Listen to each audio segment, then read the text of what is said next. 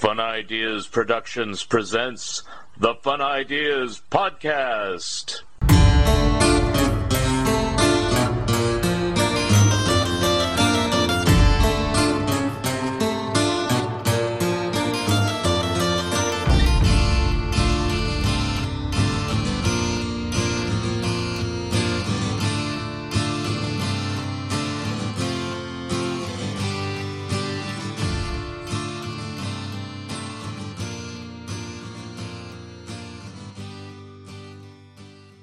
Hi, this is Mark Arnold, and welcome to Fun Ideas Podcast number 148. The Fun Ideas Podcast is brought to you in part by Lee's Comics. Friends, have you tried Lee's Comics? Lee's Comics is better than the leading comic book store. Wait a minute. Lee's Comics is the leading comic book store. Based on arbitrary standards set by Lee Hester himself. Lee's Comics was named as one of the 21 best online dealers by popoptiq.com. To shop the Lee's Comics eBay store, go to eBay and search for Lee's Comics Inc. That's L E E S C O M I C S I N C, period. Don't forget the period. Mention the Fun Ideas podcast when you order, and you'll receive a free bonus gift. You remember them from your childhood. Casper the Friendly Ghost, Richie Rich, Hot Stuff, Baby Huey, Sad Sack and Little Audrey. You read them in comic books and saw them on television and in the movies. Now you can read about how they and other Harvey comic characters were created in two great books from Mark Arnold and Fun Ideas Productions, The Best of Harveyville Fun Times and The Harvey Comic Companion. Both are available from Amazon. The companion is also available from Bear Manor Media. They are available in hardcover, paperback, and ebook versions. Order your copies today. Long title Looking for the Good Times, examining the Monkees song one by one by Michael A. Ventrella and Mark Arnold. A book that examines each song, gives lots of details about each song, and our own personal opinions. You can find this book on Amazon, Barnes & Nobles, and anywhere where good books are being sold. Our webpage is wordpress.monkeys.com where you can see many of the songs and give your own opinions of them. And we will be discussing this more on Zilch. Christmas, Christmas time is here, and Alvin and the Chipmunks are here again. In 1958, a down on his luck songwriter with an unlikely name of Ross Bagdasarian plunged the last of his family's savings on a multi-speed tape recorded and created the Witch Doctor and Alvin and the Chipmunks. This changed the fortune for his family, his record label, and animated cartoon studio. Alvin! The story of Ross Bagdasarian, Liberty Records, Format Films, and The Alvin Show by Mark Arnold and Fun Ideas Productions is available from Amazon and Bear Manor Media in hardcover, paperback, and ebook versions. Order your copies today.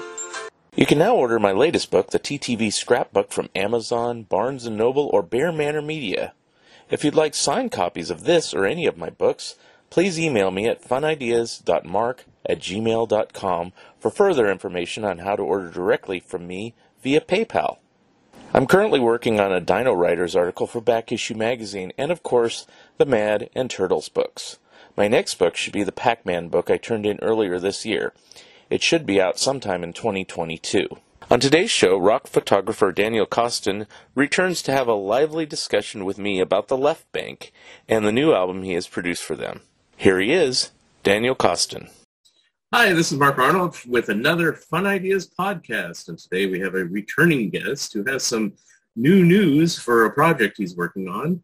It's Daniel Coston, and uh, the project is concerning uh, the 60s group called the Left Banke. And I know a little bit about the Left Banke, but uh, part of this hour is so we can learn a little bit more, and maybe you can become a fan too. So welcome to the show.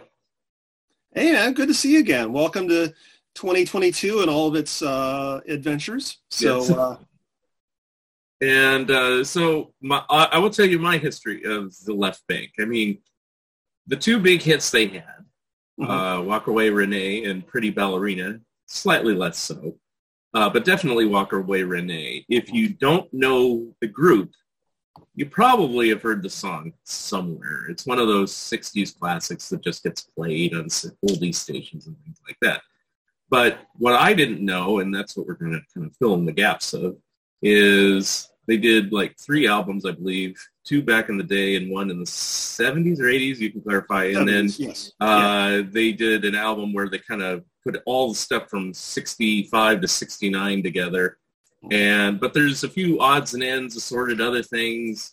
Um, a couple recordings that I found weren't really left banke recordings. They're recorded under the name of Steve Martin, not the Correct. comedian Steve Martin, but they're kind of left banke recordings, and you can explain why that and explain how we got to the present day and uh, with no unfortunately surviving members as of 2020 so original members so take it away all right well the the left banke story is complicated uh, but i will give you the cliff notes version at, at, at, as best i can. Mm-hmm. so the band did form in 1965 with uh, michael brown uh, steve martin caro real name steve martin caro the singer uh, tom finn and george cameron. And they coalesced at uh, michael's father's studio. His father was harry Lookofsky, who ran world united studios they started working on some songs with the drummer uh, Warren David Schierhorst, who uh, left within a few months. And um, they got together a few songs, including the song called Walk Away Renee. And the band had nearly broken up twice by the time they recorded the single. It was re- sold to Smash Mercury for a $1,000 uh, as a spec single and didn't really do anything for a couple months. And then somebody in the Midwest started playing it. Within three months, it was top five. It's now uh, a standard, a classic that it deserves to be. And then the story of the left bank really began. Uh, they were pushed out on the road, uh, even though they some of them were still learning their instruments. They were collectively ranging from 17 to 15. Michael was going on 16 when he started, and uh, so uh, there was various um, fall-ins, fallouts. Um, they did get their first album out early 67. Uh, without Michael, largely they recorded Left Banke 2 in 1968, which I highly recommend. It's a great album. And they kind of wound down around 1969. Uh, as you mentioned, they did do some songs in 1971 under the, uh, the name of their singer, Steve Martin again, real name Steve, Steve Martin Caro, mm-hmm. and that actually is all the left banke. That is my uh, songs are written by Michael Brown uh, with Tom and George and Steve, but mm-hmm. due to contractual obligations, they couldn't release it under the left banke name. Mm-hmm. So um, they did do another song, a song called "You Say" in 1972 without Michael, and then they kind of fell apart again went in their separate ways, and then through Tom Finn getting a deal with um, a, a, label called or a, a, publishing deal called with a uh, Camerica, they signed a contract to record a new album, and they went to Long Island and uh, lived up there for two-ish, maybe three months. Recorded what were essentially studio demos for this album, which became Strangers on a Train. What you mostly hear now on Strangers on a Train was those demos. They did do a few songs with Michael Kamen in RCA Studios in around late, I'd say August of 1978. Um, and then the project was essentially shelved and then was released on small labels in the US and the UK eight years later. And after that, there really was nothing to speak of of the Left Banke until they tried to do a reunion around 2001 it didn't work out, but Michael Brown soon reached out to Steve Martin Caro and started going down to Florida where Steve was living by this point and started recording songs. And around 2002, there was two separate sessions, one in December 2001, another in March 2002. And uh, Michael released five of those songs on a sm- small EP called Airborne. It was really, the tension of Airborne was they're going to do a promo pressing the idea of picking, another label would pick it up. But a lot of labels didn't know the EP was available. So it really didn't uh, really be heard by anyone. Michael did release another six songs uh, later in 2002, and that was heard by even less people. I don't think that was even officially printed, but it was pressed up on CDRs and um, handed out to a couple people. And um, you didn't hear about anything about the left banke again until Tom and George revived the left banke name in 2011 and up to 2013. How I got involved with the left banke was I discovered them in the 90s loved them and wanted to know what their story was because there was always an air of mystery about the band. It was like, what's their deal? Why did they fall in, fall out? And then I um, started putting together an interview with the members of the band 2001, 2002. I believe it was finally published in 2003, and it covered all the things with Airborne that I just mentioned. And I stayed in touch with Tom and George, uh, Tom Finn and George Cameron, and then I saw online that they were going to reunite and do these shows in Joe's Pub in 2011. I just said, I've got to be there. so I showed up and took, I think I bought pictures, I bought a ticket for the first show. And then the second show, they were like, you're here. Come on, stick around. and uh, I kind of convinced, I didn't say convinced them, but I encouraged them, Tom especially, to say, this is fantastic. This is something I've literally waited my entire life for please do more of this. So they did for another couple years. They toured with the Zombies in summer 2012. And then in 2013, they were going to do one more show. Tom was having back issues and there was a lot of things going on. I wasn't going to, I can tell you exactly the date. It was June 6, 2013. I wasn't going to go because it was my wife's birthday. And I really hated not, I, mean, I didn't like leaving her alone. And Tom called me and said, you need to be here Michael Brown's going to be here. Please come. And hmm. then proceeded to email my wife and say, please, is it okay if Daniel can come and play with us? And then he wrote her back and thanked her later for basically letting me go up to New York and play with them. And I got to see the last uh, public appearance of Michael Brown, uh, Tom Finn. And uh, after that uh, performance, uh, there was another version of Left Banke briefly with George Cameron and a singer named Sam Cogan. And George and Steve Martin Caro were talking for years about doing something or trying to get some of these uh, recordings that we just discussed out. And then George sadly passed away from lung cancer in 2018. Steve passed away in January 2020. Tom passed away after years of illness in June of 2020. Uh, I should mention too that Michael Brown passed away in 2015. Mm-hmm. And um, I realized that I, I wasn't sure if I, uh, a lot of these recordings, which I had collected through the years, would ever be heard. And then I got back in touch with Cheryl Pawelski or Pavelski at uh, Omnivore Recordings. And Cheryl and I met 20 years ago in a line for a show at South by Southwest. Wow. And the first conversation we had was about the left banke and mm-hmm. airborne. And somebody needs to release this. Oh my God, it's fantastic. And 20 years later, we said, well, why not us? So we went through the process. This record, which was just announced yesterday, um, was it was a journey. Um, it was originally planned to be a two CD collection of everything of the band from 1968 to uh, 20, 2011, excuse me. And we realized that um, licensing all this was just going to be, uh, it was near impossible. And maybe what we had had found by this point because we we continued to find new recordings or unknown recordings of the band as we were putting this project together, and I'll get into that as well. Mm-hmm. And um, we said, okay, let's focus on "Strangers on a Train" and the recordings that Mike and Steve did in 2011 and 2012, and that's the CD that we announced yesterday. Mm-hmm. Uh, it was not planned to be announced yesterday, but mm-hmm. um, let's just say, much like the last two years, um, things don't always go according to plan. And uh, it was a surprise release to all of us, but the response has been amazing. It is officially called Strangers on a Train with six uh, recordings with Mike and Steve. You can also buy Mike and Steve's recordings as a separate EP titled High Flyer. And I am thrilled that people will finally be able to hear these songs correctly, not as a bootleg, not as a, you know, 10 times copied down version. You really, these songs, this recording, um, I don't like hyperbole as I'm about to say, but these songs have never sounded better. And I want to thank uh, the, man, uh, the person who did master them, which is Michael Graves with Osiris Studio. And um, it's been a, it's been a journey. Uh, so you know, my thanks to all the folks involved with the Left Banke, uh, all the uh, the estates and the uh, everyone, and uh, also Cheryl and Scott Schinder, who was my co-producer and wrote the liner notes. Scott was also involved in the 2014 reissues that Sundazed uh, did of the first two Left Banke albums. So it is much like the Left Banke. It is hard to describe, but um, the journey is worth it. It has always been worth it. Now, for anybody who hasn't seen the actual press release or hasn't seen the CD or anything else yet, how many tracks are on it, and what does it kind of encompass Yes, it is 16 tracks. The first 10 are the Strangers on a Train album.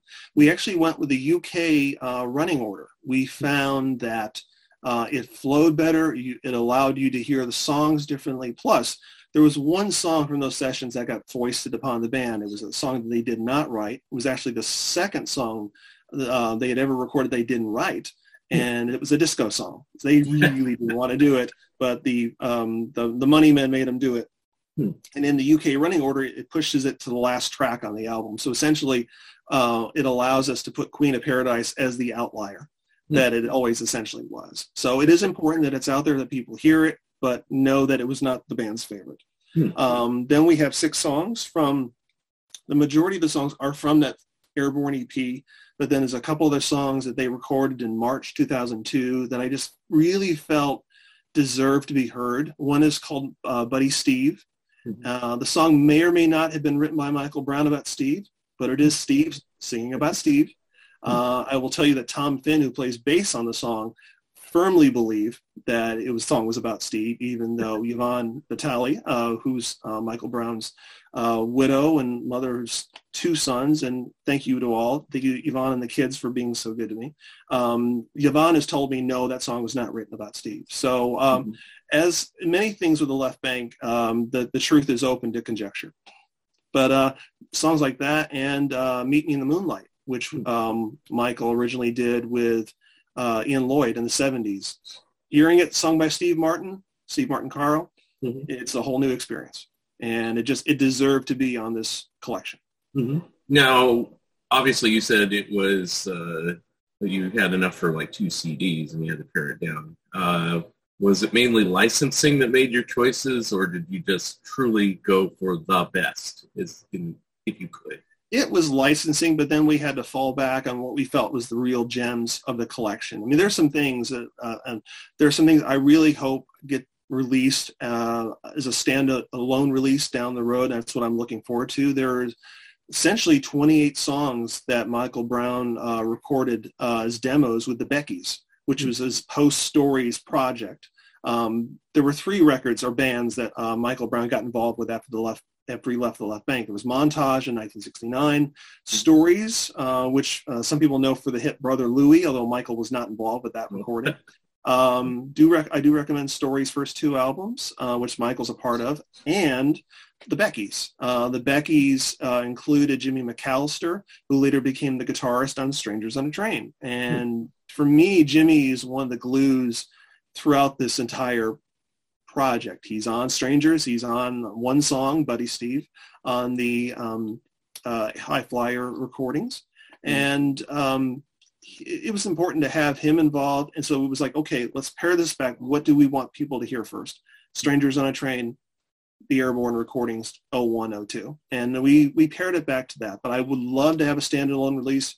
The, the Becky songs, a few which include Tom Finn, are fantastic. Um, we have found, yes, we, I, I mentioned Love Songs of the Night, 2 by 2 Someday Sony will let us license that. I look forward to that. Um, there's some other songs. I will tell you that there, these are not um, all the recordings from the 0102 area. There is more. We mm-hmm. just literally found more within mm-hmm. um, pieces of more within the last two months, just as we were finishing the CD. You know, cool actually, because if there's enough interest, at least you can say, hey, we got some more stuff here. So exactly, exactly. And the, the thing that Tom and George always said to me was, strangers never got never got a proper release. They did not consider those 86 releases proper, and they're right. They were kind of rushed out. It was you know, Relics in the United, the U.S., uh, Bam Caruso in the U.K. They sound very muddy. They sound dubbed down many times over, and um, I, one of the things, even though they're not here, uh, one things I would like to think that those guys would be happy with me about in this project is that Strangers finally gets the attention and um, the, the the the proper unveiling that it deserves. And mm-hmm. you know, for me, but although it was not intended as a bookend, um, the recordings that Mike and Steve did in 01 and 02 are a fantastic bookend while stand, standing on their own two feet. So it's uh, I, I, really look forward to fans discovering these songs and realizing there was much more to the left, the left banke than than what they've heard after 19, than what they've heard before 1968. Mm-hmm. Now, when was Strangers on Train originally released? Was it 1986 or? It was released in 86. It was recorded in 1978. Oh, wow. Okay. Yeah. And um, you said it was kind of muddy sounding. So, I mean, what did you do to bring it up to, say, 21st century levels? Or what well, did everyone do? And if there was any overdubs or anything else in addition done to it? Well, I will tell you that uh, as the the master tapes have been passed through many different companies, they now are you know we license these through BMG, and BMG is still looking for the masters. Mm-hmm. Um, I found uh, a, a, tape dub um, that was obviously probably dubbed over in the 80s or 90s, mm-hmm. uh, not from vinyl, from the tapes. I think it was probably a dub of a safety copy. Hmm. And that was really the, the, copy I was looking for. And thank you for agreeing with me on that. Yeah, um, and I have actually have a copy here of the Strangers album from the U.S. and I had a, a, dub version of the U.K. that a friend had given me many years ago. But when I found the the tape um, dub that was sounded clean, I was like, okay, we can work with this. Mm-hmm. So I sent it to Michael and said, you know, go for it. And uh, one thing that I also, you know, we, there's a, somebody asked me today, is like, you know, how much did you remix? Obviously remixing was not a, a possibility because we've not been able to find those masters. But uh, even if we had, I'm not sure how much of this, these mixes I would have changed because there was a lot of work that went into these recordings, both the studio and the, the, the sessions with uh, with Michael Kamen. There certainly was a lot of work mm-hmm. um, mm-hmm. into the recordings uh, that Michael Brown did. You know, Michael worked and worked and worked on his mixes a lot. And while we have found uh, the multi-tracks, or sorry, the Pro Tools for a lot number of those recordings, uh, I wanted to respect his mixes as well.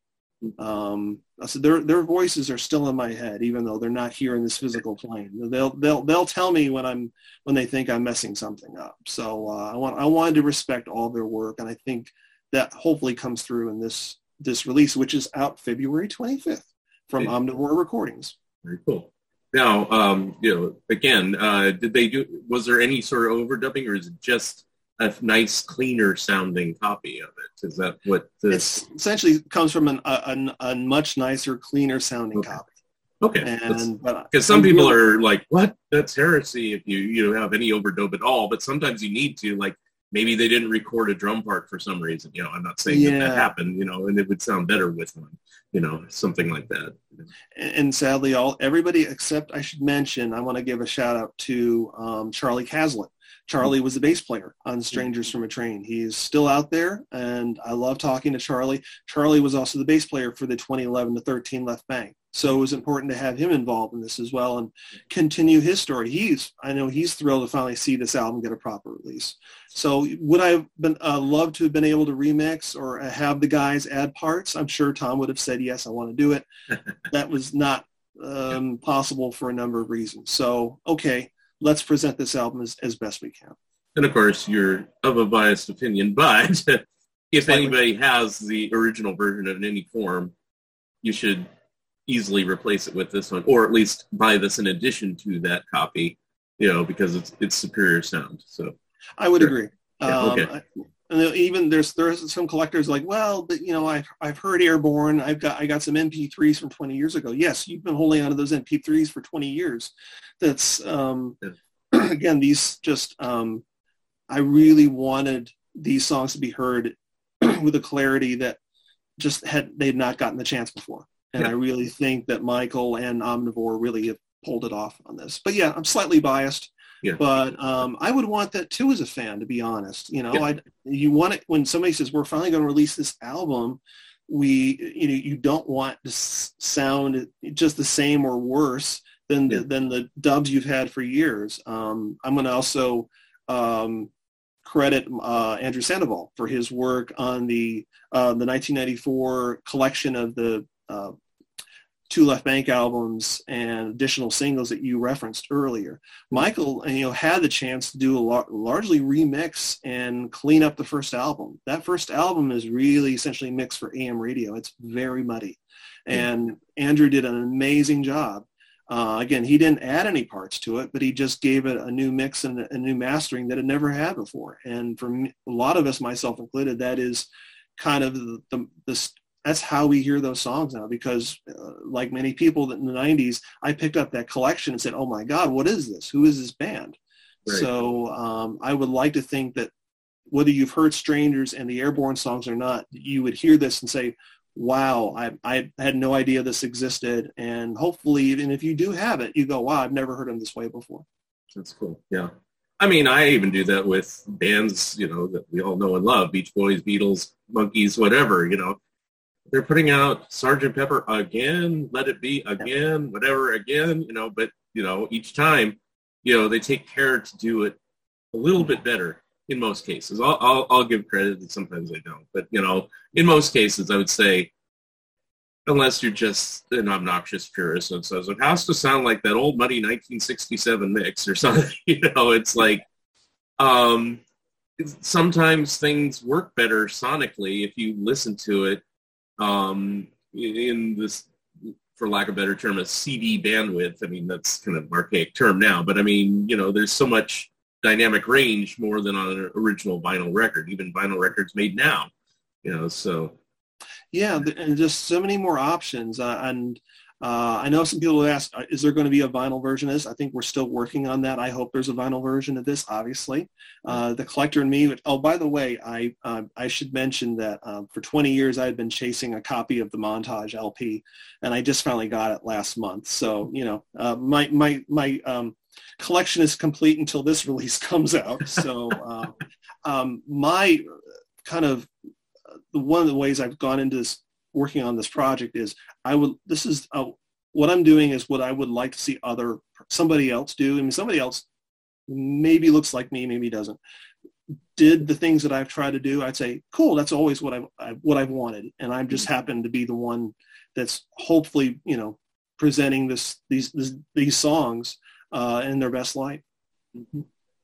Now, since we did kind of the overview yeah. of uh, their career and everything. It's just a few nitpicky questions that I'm concerned about or curious about because, you know, we mentioned them and stuff like that. So uh, they kind of had a few lineup changes even from 65 to 69. What was going on with them? Was it the typical uh, in-group fighting or was it issues with the label or both or management or what was going on? Um, all of the above. Okay. uh, first off, they, they met at a very young age and the, the, the one way they knew how to communicate was by yelling at each other. And so they're like the Troggs. without, without the really colorful studio outtakes, but, uh, you know, yeah. uh, this just how they communicated. Hmm. Um, now I will tell you that each member of the band really did care about each other. They all really loved each other. They loved each other so much they kind of drove could drive each other crazy. And so some people did fall in, they fell out. Um, early on, as I mentioned, Warren left early on. George was sw- switched from guitar to drums. They got um, Rick Brand on guitar. Actually, uh, Jeff Winfield first, then Rick Brand. Rick's on the first album cover. And um, then they fell out with Harry Lookofsky. Michael left. Michael came back. They did the Desiree single. That didn't work for a variety of reasons. Or it's a fantastic single. It may be my favorite Left Banke record. Um, mm-hmm. But it didn't hit the charts. Michael leaves again. They record Left Banke 2 as a three-piece. Um, so, and then there were, yeah, Smash, you know, was essentially the budget division of Mercury. And, you know, they had a lot of good people on that label, many of which are in my record collection over here. Yeah. But um, they kind of released a lot of things like, well, if it's a hit, great. If not, well, you know, just that's another one on the pile. So, um, so like if they had done better, even though I still think they did pretty good on that first album, yes. at least. Uh, but if they had done better, would they have moved to Mercury proper, or would they, they have stayed on Smash? How would that? If the record had not done well, they would have been done. You would have okay. never heard from the Left banke again. Okay. They, and, they, and from my understanding, things that Charlie's told me, and some other stories, they really thought, well, that was nice. It was cool. We did a couple, you know, they, I know they did a, a appearance in July with Cousin Brucey. They appeared on a couple small TV shows, one of which I found um, many years ago, and uh, it's like the only footage I've ever found that has Warren David Schierhorst in the in the lineup. Um, but almost uh, as though it was deemed to happen. Somebody in the Midwest, and I'm fortunately not remembering the DJ's name, he started playing it. A few other DJs started playing it, and all of a sudden the song took off. Um, that's the magic, one of the beautiful things about the 60s. You could create a great song in the right place in the right time. Um, you could find an audience and um, suddenly you're you know you're being lauded as part of a new wave of music and you know leonard bernstein uh, singled out pretty ballerina for praise on his inside pop show in 1967 and george cameron told me he was watching that and uh, uh, cursed out loud when he saw that because they, they, did not see it they did not know that was going to happen right. and um, they knew they were creating something different they knew they were creating something special but there were a lot of other forces that pulled them apart. And in retrospect, it's amazing that they were able to do in that short span of time what they did. And despite their differences, they did get together here and there, yeah. although usually largely fleeting, um, did continue to create great music. Mm-hmm. Uh, I'll, I'll ask about that too, but um, I just want to be a little more chronological. So it seems like in 69, for all intents and purposes, they were done. And what was the reason for that? Did they just want to call it a day, or did the label say bye-bye, or what was going on that caused that definitive break at that time for at least? It essentially wound down. The way the phrase that Tom Finn told me is that it just wound down. It just yeah. wound down to stop. Um, Steve was tired of touring. Uh, Steve eventually moved to California. Um, they did continue without him for a short time, and then Tom got tired of it, left. Mm-hmm. George did the same. I think um, I'm going to mention a, gentleman who I do miss dearly as well. It's Tom Feher. Tom uh, wrote their latter singles, Bryant Hotel and Goodbye Holly, and toured with them at the end. And essentially, he kind of inherited the remnants of the Left Banke Band. I think it had a variety of names, but it can, it just continued on as his band for another year or two. It just kind of they did do some recording in 1969. They uh, Tom uh, pitched some songs to this movie called The Telephone Man and uh, recorded four songs, including um, two versions of Sing Little Bird Sing, which is on the second Left Banke album. And Tom was involved. Steve Martin was involved. Was the last thing he did before he moved away. And uh, ironically, they went back to World United Studios and did, cut the strings with Harry Lookofsky. So uh, hmm. uh, again, all and you know, um, one of my favorite phrases and was the working title for this CD was "Everything Returns Again," and I think that is the first line of Desiree and I, it, it, applies so much to the band's history and to life itself, really. Uh, so it's amazing, even though a lot of these folks just fell out famously within a year or. Oh, hey, you know, come back in and play on this. So um, yeah, just remarkable. So, and then they kind of like sporadically back and forth through the 70s. Right. So what's what's the story on those two tracks from 1971? I always thought they were Left Banke songs, but then I found out that they were released under the name Steve Martin. Uh, you know the uh, what is it? Uh, two by two and Love Songs in the Night. I don't which don't know which one was the A side, but uh, I believe Love Songs was the A side, but yeah, there is some debate about that. Yeah, um, basically, Steve moved back to town, and a lot of things lined up. They got Hugh McCracken, who was the guitarist on largely largely guitarist on the first Left Banke record, famous session guitarist, uh, to play guitar in those songs. And Michael Rodham, the guy, sang them, played all the instruments. And um, the management said, well, I think that name's still owned by Mercury. So uh-huh. those two songs were released on Buddah Records as part of a, um, a collection called Ultraviolet's Hot Parts. Hmm. Um, essentially, uh, it's not quite a porno, but it uh, leans that way. Um, and th- th- there was two those two songs released under the name Steve Martin. There's two montage songs on. There's two songs from Bert Sommer, who was the lead vocalist uh, for the Left Banke during a very very brief, brief period in 1967. And uh, it's a fascinating collection. But yeah, it's it's the Left Banke in all but name. Okay, so it's a similar story. Like you know, I'm working on a Turtles book. I mentioned it every show and stuff like that. But where White Whale owned the name Turtles and even their names, Mark Volman, Howard Kaylan, that they couldn't use them right away. And so, yeah, they were under Flo and Eddie. Ironically, those same two tracks, Howard Kaylan years later did covers of both of those tracks on his Dust Bunnies album 2006, which is where I first heard them. And mm-hmm. of course, when, you know, Dust Bunnies had the effect of getting me to go and find what the original version sounded like of all these songs, so, you know, that he was doing because you know they may be hits for him or uh, you know favorites for him, but most of them I was like, you know. you know, where do you find this? Where did this come from? And, you, and Yeah. it's always fun when people hear those songs and go, that's the left banke? Yeah. After 1968? It's like, yeah, they Yeah. still had it. Um, yeah, um, I had actually reached out to Mark uh, and um, Howard uh, when I was putting together the original Left Banke interviews for Big Takeover. I wanted some perspective, and I just emailed them both Mhm. totally random and said, hey, what do you think of the Left Banke? And they both raved about those songs. And even then, like Mark said, I'm going to record this someday. And there you go. so uh, uh, actually, Howard said that. So um, yeah, it's um, it's always fun to hear when people discover these songs and how. Did they ever tour together, the Turtles and Left Banke, or they just admired? them? They did a couple shows together in 1968. Um, Tom Feher, I would think it was the first weekend that Tom played keyboards with them, Hmm. and he remembered uh, Mark Vol, uh, yeah, Mark rolling around the floor like a little kid, and it, it's a fascinating bill. I've, I've never been able to find out the exact dates and where, but here's where weird, you know, another weird kink in that story is that show may have happened in Rochester, New York, and if that happened, my parents saw that show.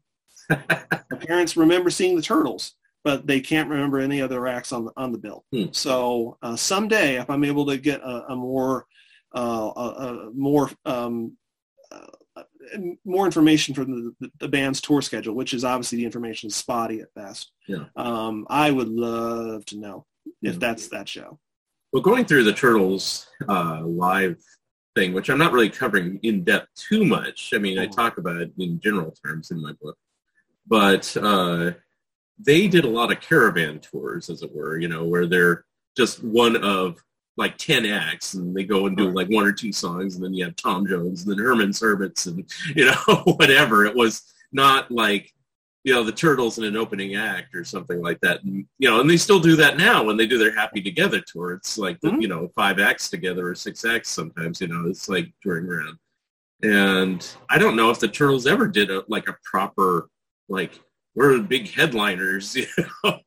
You know? As opposed to the left banke and, and Yeah. actually that was to the band's detriment. Um, the, the best shows tom george both told me the best shows they did was the shows where they opened up for the beach boys Hmm. which meant that they had a, a real pa uh, they had a shorter set and which also meant they could do more of their own songs and i know they did a similar show with mamas and papas i think that was a one-off with the mamas and papas and they spoke well of that most of the times their management and booking agency put them out in um, uh, essentially, you know, glorified bars. Um, some some odd gigs. I actually found some info that the Left Banke opened for the for the Temptations in Detroit in November of '66. I'd have loved to have seen that show. Yeah. uh, but most times they were pushed out on their own um, with instruments that they were still learning. Um, Michael had, I think it was the first prototype of an electric harpsichord, which apparently only stayed in tune for half a song. And I've, I've heard that their shows were just utter chaos. And they did a lot because they were having to play two sets a night. They only would do their own singles. Uh, they didn't do album cuts largely. I've, I've heard a lot of their set was Rolling Stones covers, whatever they were into at the time. Both Steve and George were huge Rolling Stones fans. Um, so I wish they had gotten to do more package tours. I wish they'd done more touring with the Beach Boys. Uh, the Beach Boys were really supportive, and I know George told me that uh, Dennis Wilson wanted to manage them at some point, Hmm. and you know they would sit on the side of the stage and, and sing their songs, and like the Beach Boys would sit, sit there watch us and then sing "Pretty Ballerina" in four part harmony because they're the Beach Boys, you know. Um, I wish they'd done more package shows like that, and I think we'd have more documentation of their shows. There's I I think I have in terms of high res photos, I think I have four to six Hmm. total that I found. There's four that I found in the uh, New Rochelle High School Yearbook in 1968. Mhm. Another show I would love to have been at. They did a show for that high school in 67 with the Critters opening, and I love the Critters. Hmm. Um, one of their autographed albums sits here on my desk. So, um, but yeah, it's it's everybody, depending on the management, depending on the label, depending on the situation, everybody had a different touring experience in the 60s. And if you were out there on your own, sometimes you had a PA, sometimes you didn't. Sometimes you just, you know, you, you, you ran two uh, uh, wires together and said, okay, this is what it is. in and all without monitors. So um, yeah, it was it's different for every band that we you know we we've discussed on the show. Now, um, for Le- Left Banker, it's various members from like the 70s through up to let's say 2011, and then Yeah. we'll talk about later than that. Um, did all the members either separately or together continue performing and live performance or recording, or did they all drop out for a number of years? They all Other, dropped other out. than these recordings that we're talking about that you're releasing, of course, you know, but uh, uh, was it just like after Strangers on a Train, it originally didn't work out in 78, it's like they just, most of them just hung it up, or did they just keep going, just saying, They just they essentially hung it up. I mean, Yeah. uh, Steve Martin never played live again after 1969. Oh, wow. Um, he did do. Um, there, there's some uh, recordings that you can find online of um, him and George and Sam Cogan doing running through some songs in Florida in 2018. But that was not a live show. That was essentially was a, a workshop show, Hmm. a, a private show. And but Steve would not sing Left Banke. Uh, sorry, sing Walk Away Renee with any band. A number of bands tried to tried to bring him on, and he was like, "No, you know, I'll sing anything else, but I'm not singing Walk Away, Rene- Away Renee." And he always found a way to not take the gig on. So eventually, he moved to Florida, and that's pretty much where he stayed until the end of his life. Tom uh, Finn got into uh, engineering. He was uh, engineer at Bell Records. Um, engineered, including um, I learned recently he um, uh, the single by Gun Hill Road uh, back when my hair was short. He engineered that. Um, you know, which I, I heard that recently is like they still owe Ben Folds Five a pony, or Ben Folds Five owes, owes them a pony. So uh, listen to that song, you'll hear what I'm talking about. well, how Um, involved at Bell Records? I mean, did he do like Partridge Family and Fifth Dimension and uh, who else? Tony Orlando or? Just a, a couple of Barry years. Manilow. Yeah, um, he mentioned a couple names. I need to go back, but he was essentially kind of like he would c- get called in to engineer various sessions. He then ended up working with Buddy Rich for a couple of years, Yeah. uh, emceeing his shows. I mean, Tom told me, he said, I learned a lot from Buddy Rich and how about uh, managing and how to handle yourself. Eventually, Tom got into DJing to the point where he DJ'd um, uh, ball for George, sorry, for uh, Bill Clinton. Um, um, some major weddings. I've heard rumors that he um, DJ'd McCartney's second wedding reception. Um, and a lot of these, um, Tom largely refused to talk about because he wanted to respect the privacy of his clients. But he was featured in 2006 as one of the top DJs essentially in New York and the world. And you can find that article online. And that's what he was doing um, pretty much until um, he got involved with George and this version of the Left Banke that toured from 2011 to 2013. George was involved in various things. He got involved with a theater company. He told me about it one day over the phone. And of course, that was the one conversation he and I had I didn't record. And I, I still wish I had more information about it. He was very proud of that theater company. Um, and some of the plays that did involve songs from Tom Finn. And uh, Michael Brown never stopped, even after uh, the Beckies broke up. Um, he essentially kind of retreated to his home and never stopped writing, never stopped recording. Um, worked on a few things with his wife Yvonne. Um, there are a number of recordings out there, and we're still finding more. Um, for me, that's one of the real joys of the um, sessions that he did with Steve Martin Caro. Is like you finally hear what he was trying to do in those post Beckies years, but then you hear it with Steve's voice, and it's like, oh, this makes absolute sense. it's like you know, it was like um, one thing I really discovered in in doing the research for this project was like Michael was. I mean, he was he never stopped. You know, until the day he passed away, he was always working on something. But there's a really a nice period from the late '90s um, to working with um, Steve and then Tom.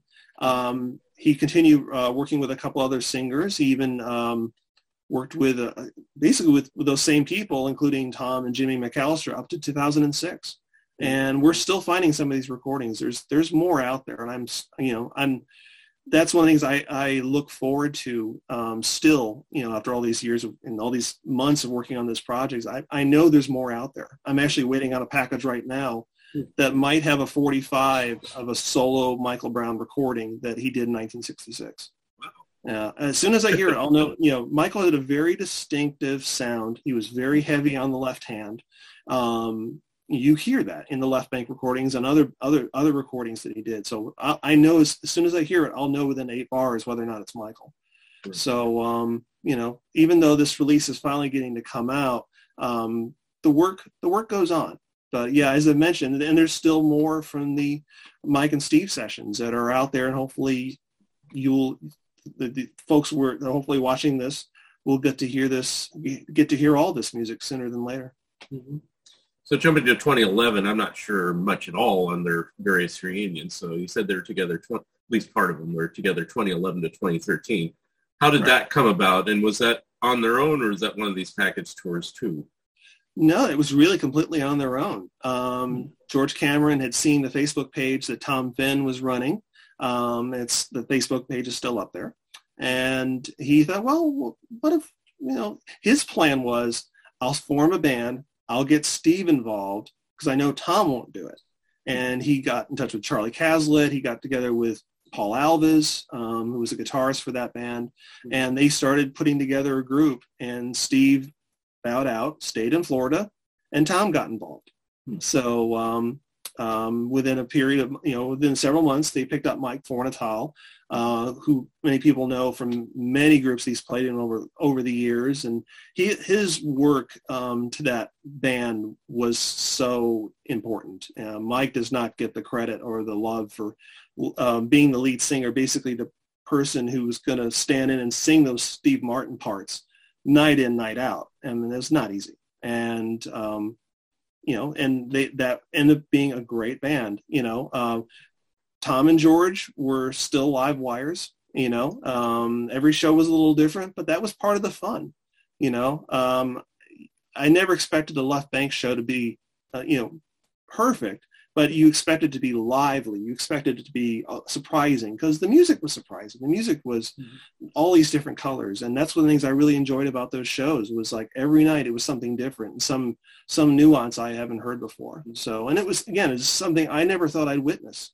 You know, the left the Left Banke in their history was largely unknown even to people like myself. And it's like, well, you know, I can only imagine what it's what it'd be like to see them live. Well, I saw a latter version six times Right. You know, and the last one was, was with Michael Brown coming out on stage to play Walk Away Renee. Hmm. You know, did they um, vary their set from performance to performance, or they pretty much largely?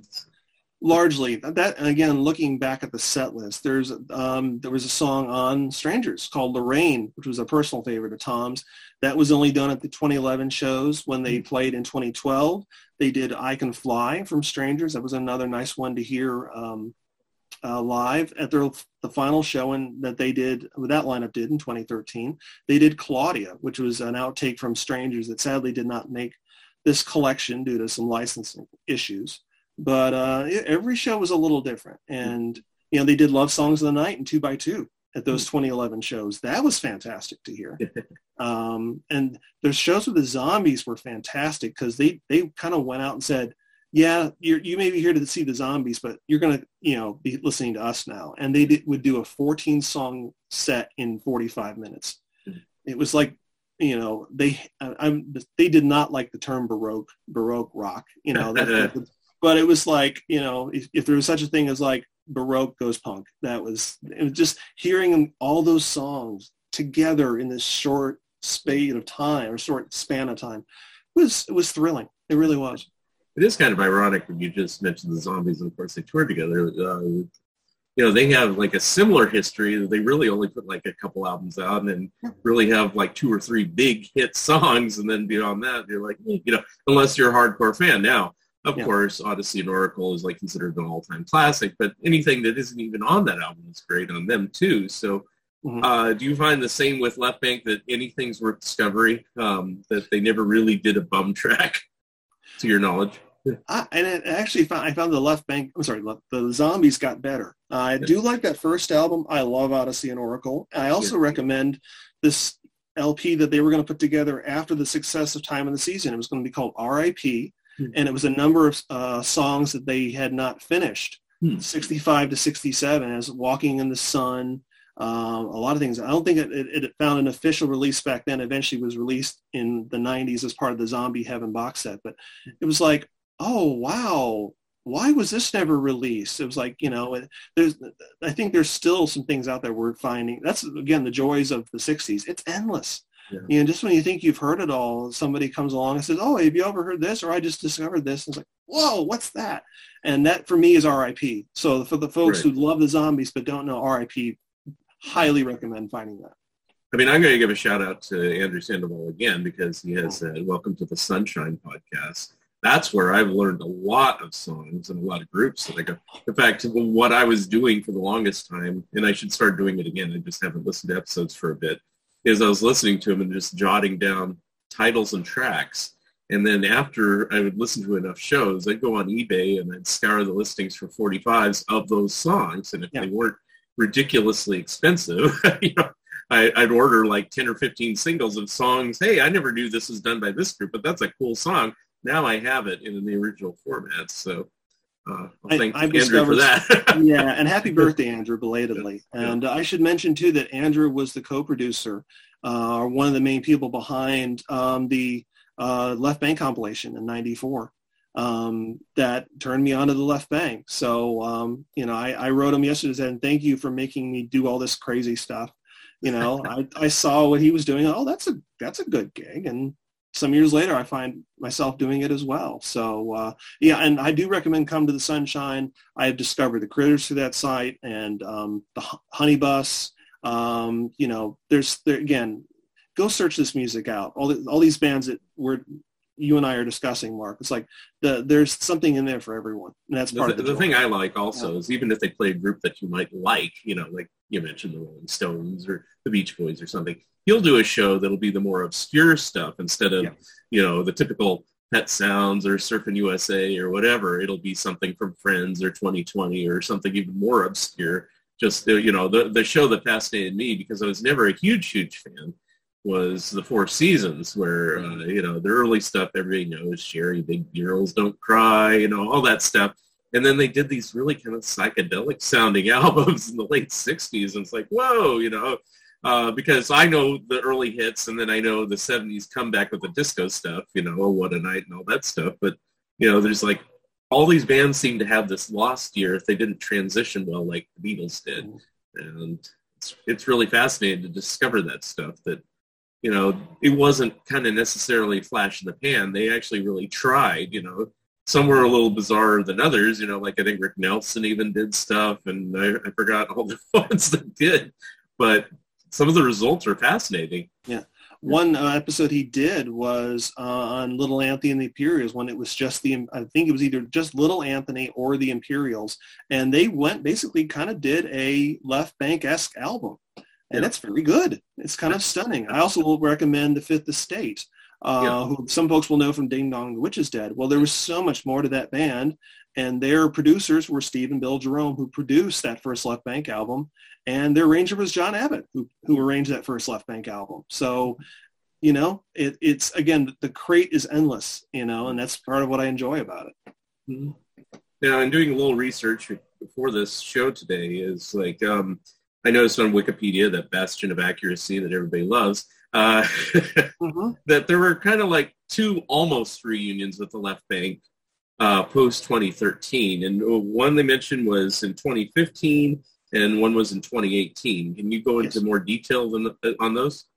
Well, that was after Tom bowed out of the band and George formed a new version of the Left Banke with Sam Cogan, as I mentioned earlier. Mm-hmm. And their plan was to have Steve and Michael involved in that project. They were, you know, in talks with both. Um, and sadly, Michael passed away before anything could happen with that. They did perform at the tribute concert for Michael Brown in 2015. And then in 2018, uh, they went down and they met up with Steve in Florida at old uh, Derry Down, which had been a venue that Gram Parsons had played in the early 60s and essentially ran through and um, woodshedded a lot of the left banke songs. Mm-hmm. And uh, if you heard any of it. There was a lot of conversation, a lot of talk, but the plan was, okay, this is the start, and then eventually we'll get Steve on board more, or we'll get him, you know, to a point where he can do this live, and we can do this live with him. Mm-hmm. And then within a couple months, uh, George came down with lung cancer and passed away, I believe, in May or June of 2018. Mm-hmm. And I received an email. I was in Winston. I can tell you where I was. I was in Winston Salem, working um, a sports writers convention, and um, I got an email from Tom Finn that said Daniel George passed away, and I just kind of had to stop. I just had to like go back to my hotel room and just kind of. I, I just that hit me so hard because I didn't know he'd been ill. Um, I you know I just I didn't want to be around people have them watch me break down. So uh, um, it was yeah uh, that's the thing uh, again I, I, mentioned earlier i still hear these guys in my head.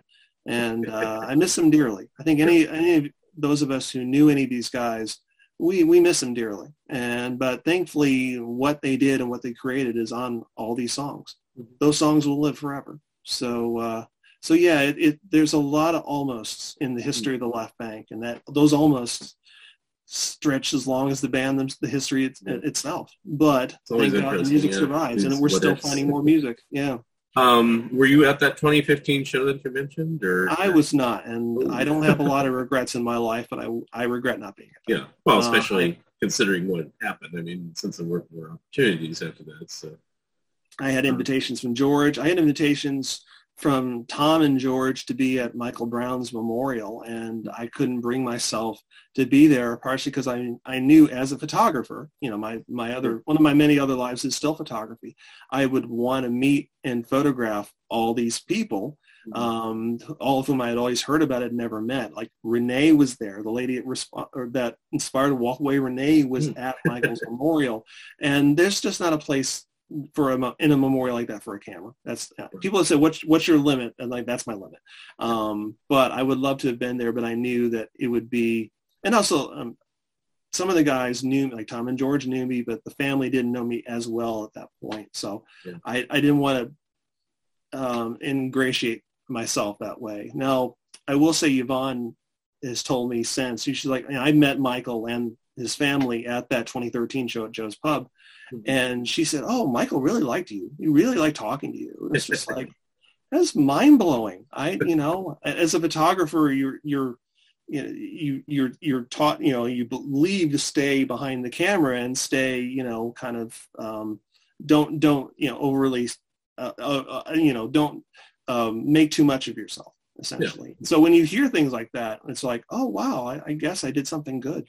Yeah. So well, sometimes uh, friendships develop. I mean, you never know. So yeah, I really um, treasured getting uh, to know Yvonne and her family and and all that, and uh, hopefully, I'm being a good steward for these songs. Um, and I, am thrilled that we've been been able to find so much that um, a lot of songs they didn't even know about.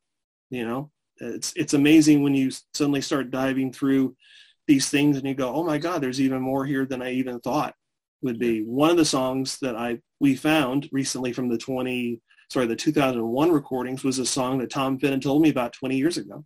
and one day on the phone, Yvonne mentioned that song, and I was at I just said I just stopped and I said you've just answered a question I've had for 20 years, and it's true. so uh, so yeah, it's it's it's been a like again like much of the last two years, it's been a journey, but um, what we have found and what we've been able to do on this journey has um, has been wonderful. It really has.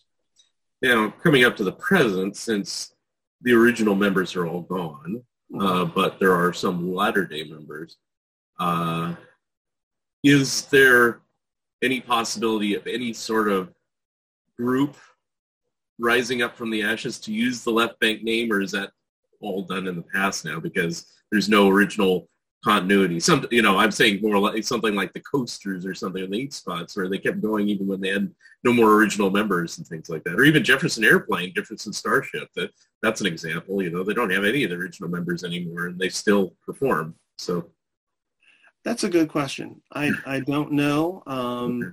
I, I, and I think everybody who's involved, you know, the, the families of all the band members would might have different things to say. Um, for me, the left banke will always be those four guys yeah. in various configurations. So um, I, I don't know, but for me personally, speaking for me personally, you know, uh, those four guys will always be the left banke. Yeah. I mean, I, I, will agree with you on that. I was just curious about if there's rumblings, like if you're putting out a new release, hey, maybe we should get together and tour with something, you know, and, you know, kind of tour this album or something, even though it's not the official original members or something like that. But you know, Nothing that I have heard, nothing that I know of. Um, but I, again, I do hope that the, this release, the Strangers on a Train release, with the High Flyer songs or the Airborne songs, uh, allows for more releases down the road. Is it a year or two? Is it more years? I don't know. But um, uh, we what what I have found in the, uh, searching for more recordings is there's much more here than I even knew about. As as you know, I, I started this project as a fan of the band for 20 years.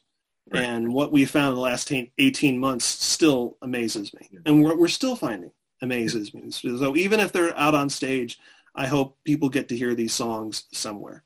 Yeah. I would say this, you know, like at least Walk Away Renee is enough of a, you know, iconic song that I'm sure there are cover bands performing that out there, you know, somewhere. but you know, yeah, it's just a kind of an interesting thing, just because you know, even the Beach Boys, we'll use them as an example. Now they're introducing their sons, and the, you know, it's like it, it seems like it's it, they're trying to make it a family thing that once all the principals are dead and buried, you know, it'll continue on. That there will be Beach Boys mania, as it were, you know, and not all groups do that, but you know, it just no, curious, no, it, and that and that's that's a hard line for those of us, you know, we, you know, I was reflecting on this recently after Billy Hinsche passed away. You know, Billy was part of the Beach Boys band that I first saw in 1983, and while I still enjoy going to see Mike and Bruce as the Beach Boys, I enjoy seeing Brian and Al and Blondie go out as Brian. Um, it's different so you kind of every like anything in life, everything, any group, any situation is a little different. So I think it works for some groups. I'm not sure it worked for groups like the Left Banke, where all the personalities as as unique, especially they were also unique and all very uh, original on their own on their own terms. Um, to have those not on stage in some in, in any way um, would just be different. Right we might have to flash forward like 200 years long after we're gone that you know it'll be a resurgence of just general 60s music you know Let, us do 60s music from the 20th century just like we perform beethoven or mozart or whatever yeah. you know and um, because I, I can envision that in the future and though people will dress up dressing the part you know the baroque type sound and you know doing yes. the, the frilly know, outfits and yes. yeah. I, I, got to wear a similar kind of outfit for a, for a book um, for a book I did a few years ago about the, the North Carolina rock and roll scene of the '60s, and it was like all black with ruffles. I said, "This is like if Johnny Cash joined the Left Banke. I'm in. I'm so in." um, so uh, yeah, it's funny now. I think about as a kid growing up. You know, I'm second generation 60s fan. I was born in 1972. Mm-hmm. So I grew up in the 80s going, wow, the 60s, man, that was like 20 years ago. And now it's 55 years ago. Yeah. the way I looked back then at Big Band is the way now people look at the 60s. Yeah. And um, I, that still kind of does my head in every so yeah. often. But you know what? The music has endured. And yeah. people ask me how how is it that people are still fascinated about about the music? The music's still good. Yeah. You know, create good stuff and people will find it. Yeah. So no matter what the era, you know, of course, you're talking to somebody who's a massive Marx Brothers fan who has, you know, um, all these different things. Um, you know, my hat over here is from 1926, and uh, but uh, you learn to. You know, I've always said I, I try not to draw lines in what I like in life. Yeah. Uh, if something talks to you, no matter what the era, um, yeah. talk back to it, listen to it. And right. I just, uh, thankfully, I, the 60s still talks to still talks to me. People always say, "Oh, you're being nostalgic." How can you be nostalgic, especially in your case, for something that you weren't even alive? You know? Exactly. in my case, I was a baby. You know, I was born at the tail end of '66. So, you know, the first my first memories are from like 1970. So I don't even remember the '60s at all. You know, so. And, well, it's kind of like for those of us, you know, I have a lot of friends who love the 80s who weren't really around for the 80s. Yeah. And if you come to me, I'm like, no, I survived the 80s. I don't want to re- relive that. Yeah. But, you know, I, again, I am a second generation fan. I am fully aware that my view of the 60s is very different from what it was like for these guys to be yeah. living and touring and being a rock and roll band in the 60s, dealing with it night in, night out. It's very mm-hmm. dif- different than what many of us have an idea of, but they created good work, and that's what drew us in. Well, I mean, both the '60s and '80s, it's fun to listen to just the music and not remember all the you know the assassinations in the 60s or uh, you know what happened in the 80s you know just you know just big changes in you know uh, rich versus poor and things like that Yeah. to say something general. You know Everything it- got it- bigger. Everything, the Yeah, hair, uh, clothes, it all got beer, it got you know it's like you know yeah i like the 80s but i didn't love love love the 80s you know. I, I like the music from it but it's just like the 60s you know. It's like Mhm. i love the music but when you really get into it it's like why did they do that? Why did they censor that? Why did they kill that person? Why you know it's like and you know i don't like to go down that path very often even though i study it just to be aware of it know It was it was heavy stuff, and that was one of the things um, in the book I mentioned. It's called uh, "There Was a Time: Rock and Roll in the 1960s in Charlotte and North Carolina." Available on Amazon, by the way. Um, I had a chapter called "Murder in My Heart for the Judge," and it was all about these stories that these kids had about the stuff they dealt with. Um, and some of the stories were very similar to the song that inspired "Murder Murder in My Heart" by, uh, for the Judge, which was a Moby Grape song. Yeah. And I wanted them, that was an important book for me because I realized it's not my story, it's their story. Yeah. So that book is, is multiple interviews woven into a larger narrative, but it's long form, Right. meaning that everybody has a chance to speak and tell their story, which is what I wanted. It was a type of book that you just don't see anymore. Most books now, as you know, are single narrator. And Mhm. that's what a lot of publishers want. And I realized early on that that's not the book that I wanted to write. You know, Mhm. the, the, the, stories needed this version. And eventually I published it myself through um, Fort Canoga Press, which uh, is a, a, a, an imprint name I'm very proud of because it's a lot of projects that I, again, I, I've created things that I wanted to see other people do. I just happened to be the ones, the one doing it.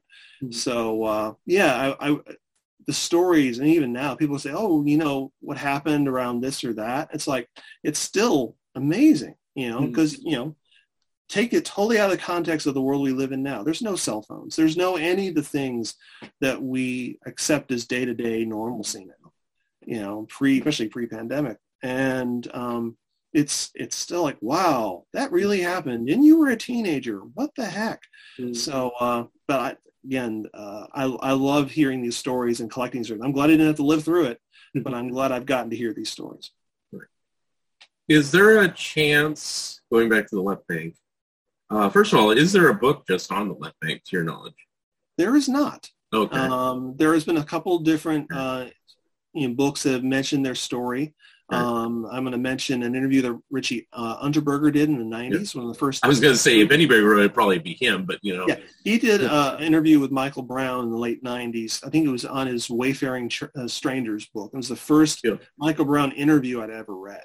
Hmm. And uh, Michael didn't do a lot of interviews. I was never able to sit down and talk to him. You know, Hmm. I have interviews at length from Tom and George and Rick Brand and other people who were involved with the band. I could never uh, reach Steve Martin, Caro as well Hmm. but um, there is some information out there. But it, uh, one thing that um, Alan Merrill, who some of you all will know, is um, the, the guy that co-wrote um, Joan Jett's biggest hit. But there was a point where he was in the left banke for about three months uh, or several weeks in about 1968, um, and then went off and became a big star in Japan. And I told him I was working on a story in the left banke, and he said, "Good luck." Um, the story of the left banke is like Rashomon. It's like it is just it, it, it, it the, the perspective changes with each person, and he's he's absolutely right. So there are some things that have been written, but to get a um, uh, left banke story, you have to get it from all sides, right and that is um, that takes some work. I'd like to see someone do it. It's something I've toyed with myself for some time. Uh, I don't know if it'll be this year. I Yep. think uh, now that we've gotten this release out, I, I have some other projects I need to work on, including the new album from The Cyrkle that we're, we'll hopefully have s- I was gonna ask done soon. Um, well, we mentioned mentioned that as well. And I've got a large photo exhibition that opens next month. So, but um, to anybody who's out there and wants to write the story of the left banke, go do it. Uh, I and then also, you know, I assume that there's no like real video documentary of any sort of the group, correct? There is, I can, um, precious little video footage of the band, probably a few performances here and there, but you know, Yeah. If you search on YouTube, you'll find a performance of them on the Larry Kane show in 1967 that ran on VH1 in 1986, has never been seen or found again. Um, they were on Where the Action Is uh, with Jeff Winfield. Uh, you can find that online. Um, there's also a performance of them on a show in New York doing a live vocal with a um, taped backing of Shadows Breaking Over My Head. I can't believe I'm blanking on the on the uh, the show now, but it is on YouTube. Do recommend it. And then it's not online, but there is the footage that I found, the three minutes of silent footage of the band uh, taped February 25th, 1966, hmm. uh, as they taped an episode of Disco Teen, which was a show hosted by Zacherle on Channel 40, 47 in New Jersey. So uh, it is out there, but that is it. Yeah. Um, and to anyone who has more or knows of more, please contact me. Please contact um, uh, anybody associated with the left banke. Um, you know, we want w- this stuff needs to survive. Yeah. Too it seems like if you were able to tie it together and license it together, and then do a few interviews and commentary, you could probably get at least a good half hour to maybe an hour, you know, about them. You know, uh, you know, even yeah, clips I, from this podcast, you know, discussing yeah, the history and stuff like yeah, that. Yeah, and, so, and there's there's various interviews that they did you can find online, uh, 2011 and 2012. I know I have about two hours of audio interviews with both George and Tom. And then um, I sadly did not record my interview with Rick. I wish I had, but I, I wrote it out in longhand because he called me one night. I just had come back from work and I picked up the phone and it's like, hey, Daniel, it's Rick Brand. You want to talk? So I just like, yes, and sat down on the floor and wrote his whole interview out in longhand. Um, so, and if you've seen my handwriting, that's, that's probably not a good thing, but that's, that's what it was. And um, so there's, there's definitely pieces of the story out there. Yeah. So uh, be interesting if that could somehow be compiled in the next few years or something like that. But I would love. To I'm just it. throwing it out there. You know? Yeah, yeah. Because as you know, you and I are working on so many different projects, so it's like you know, it's like oh geez, you know, I'd love to see it. I don't know if I'd want to put one together, but. I don't. I don't know if you have this problem, Mark, but I have a horrible problem saying no. yeah. It's like, oh, darn, I want to see that happen. Well, I don't have time for it, but yeah, I'll do it anyway. Well, so, yeah, I mean, yeah, that yeah. happens too. Yes. it's like, I don't want to work on this, but oh, since you're asking, okay. yeah. I get it. Okay. So I guess that's pretty much everything we're going to talk about. Um, I, I you mentioned the Cyrkle. I was going to bring it up. So yes. talk briefly about that. That'll probably be in our next podcast uh, probably talking about them and their history and everything, but talk uh, about what you're working with them. That has been an amazing story. So uh, in 2018, I met the Cyrkle at a show in Van Wert, Ohio, which was as remote as it sounds. And I realized it was a really good band there. It was two original members, Don Dannemann, the singer and guitarist, and Mike Losekamp, the uh, keyboardist that joined after the Beatles tour. He's on um, uh, Neon and the Minx soundtrack. Mm-hmm. And I realized there's something that could be done. And somebody should do make the album that the Cyrkle was making in 1968 that they never that Columbia never compiled and finished. And I realized that suddenly, well, yeah, somebody should make that record. What if it's me? And I I pitched it to them, and they said, "You're crazy, but yeah, let's let's do it." and um, and in March of 2020, we got together in Ohio um, to literally the weekend before the world went crazy to record six songs, including new versions of Red Rubber Ball, Turn Down Day, uh, The Visit, and a song that they were pitched by Paul Simon in 1966, Feeling Groovy, mm-hmm. um, that they, they turned down. So we found, got them to record it all these years later. And as I knew they had been playing it live, it wasn't planned to be recorded that day. And I just said, hey, by the way, run through this, see what, see if it works. It was basically, you know, start the recording session. If it works, it works. If it doesn't, it doesn't. And it worked. So uh, we released those all as singles in the last year, and now we've um, between Don and the rest of the band and uh, what we've been working on, it's we have more than a full album now that we hope to have done in the next couple months. Uh, including a couple surprises. Um, one, uh, one, I, which I do not want to get into just yet. We'll save that for a later podcast. Um, but one does involve Andrew Sandoval.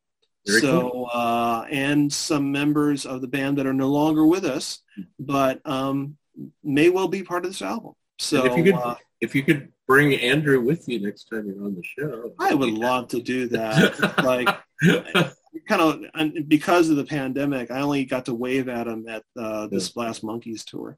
Um, he and I have a lot to catch up on, but Andrew stays very busy. He's apparently getting ready to work on another book, and I hope he's doing okay. I wish him well. I'm always thinking of him. So uh, he's doing okay. I mean, I know, saw his. Uh, I got his Monkees book, his huge tome. That's like fantastic. And uh, the last time I saw him in person, though, was at a Peter Tork solo concert. This has been six years ago, 2016, I guess. So mm-hmm. five years ago, five six. Anyway. Yeah, uh, Andrew's not that much older than I am. He's he just had his birthday yesterday. My birthday's in November, so we're both preparing for our 50th anniversary reunion tours, as it were. Um, but you know, he and I both share that perspective of we weren't there for the 60s, but we grew up with this music, and it's something. It's literally it's it's part. We grew up with it so much. It's part of our DNA.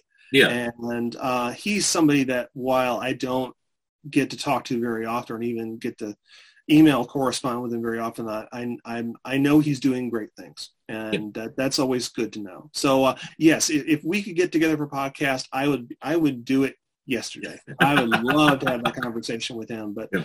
Andrew, if you're listening someday, yeah, hope you're doing well. Yep. yeah. uh, so I guess to wrap it up, uh, you know, you can just re- repeat all the kind of stuff to come out that's coming out about the left banke and any projects you're working on and any websites and contact information, like that good stuff. Yes. So as I mentioned, this uh, Strangers on a Train um, now finally issued um, through Omnivore Recordings on February 25th. That CD also includes six songs that Mike and Steve recorded in 2001. You can also get those songs separately as the High Flyer EP or as part of the, the complete um, Strangers on a Train CD. Again, February 25th.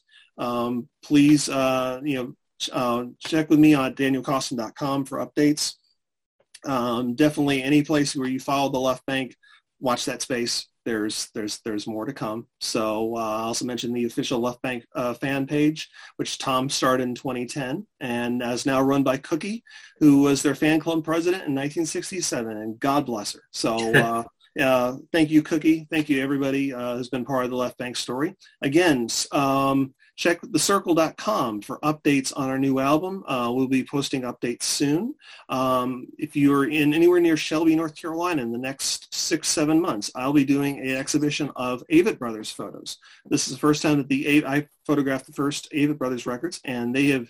I am the first person they've given permission to do a show of this size that is just about focusing on them that doesn't involve their own work. So um, it's called Symphony for the Road, and you can uh, go see it at the Earl Scruggs Center opening on February 7th, 2022, and it'll be up for six months. Um, on my own, I am working on this and that. And um, again, uh, you can find me, uh, Daniel Coston on Facebook, danielcoston.com, uh, Daniel Coston Photos on Instagram. Come by, say hello. Hope you're doing okay. Cheers. Right. Well, thank you very much. Always a pleasure having you as a guest, and look forward to having you again, and maybe Andrew Sandoval, uh, to discuss anybody and everybody from the 60s or the Cyrkle or whatever you want to talk about when you're all on here. It's fine, you know, and, uh, you know, we talk about anything. We could even talk about Marx Brothers sometime on here, you know. I would love to discuss the Marx Brothers. So I currently have two autographs of theirs on my desk of Chico and Zeppo. Uh, I also have a program that I found on Etsy last year uh, from their first Broadway show, mm-hmm. and uh, I'll say she is, and it's in glorious, you know, programs in glorious color, and uh, things like that. Um, it doesn't matter what era inspires you, as, long as it inspires you. So, yeah. Uh, you so know, we'll, keep searching, keep digging. We'll save that for another time. So. Yeah. Thank you again, Daniel, for bringing on the show. And that wraps up another Fun Ideas podcast. We'll see you soon. See you, man. Thank you for listening, and thank you, Daniel Coston, for being my special guest. Remember, you can always watch the video version of this episode on YouTube. Episode number 149 will be coming soon. If you would like to comment and or be a guest on this podcast, please drop me a line at funideas.mark at gmail.com. Become a patron of Mark Arnold and Fun Ideas Productions. If everyone listening just contributed a dollar a month, that would be a tremendous help in continuing the production of my books and this podcast. Also, subscribe to my YouTube channel. The opening and closing music for the Fun Ideas podcast is provided courtesy of Andrew the Slow Poisoner Goldfarb and is used with permission. This has been the Fun Ideas podcast. This is Mark Arnold speaking. This episode is copyright 2022. Fun Ideas Productions. Thank you, and good night.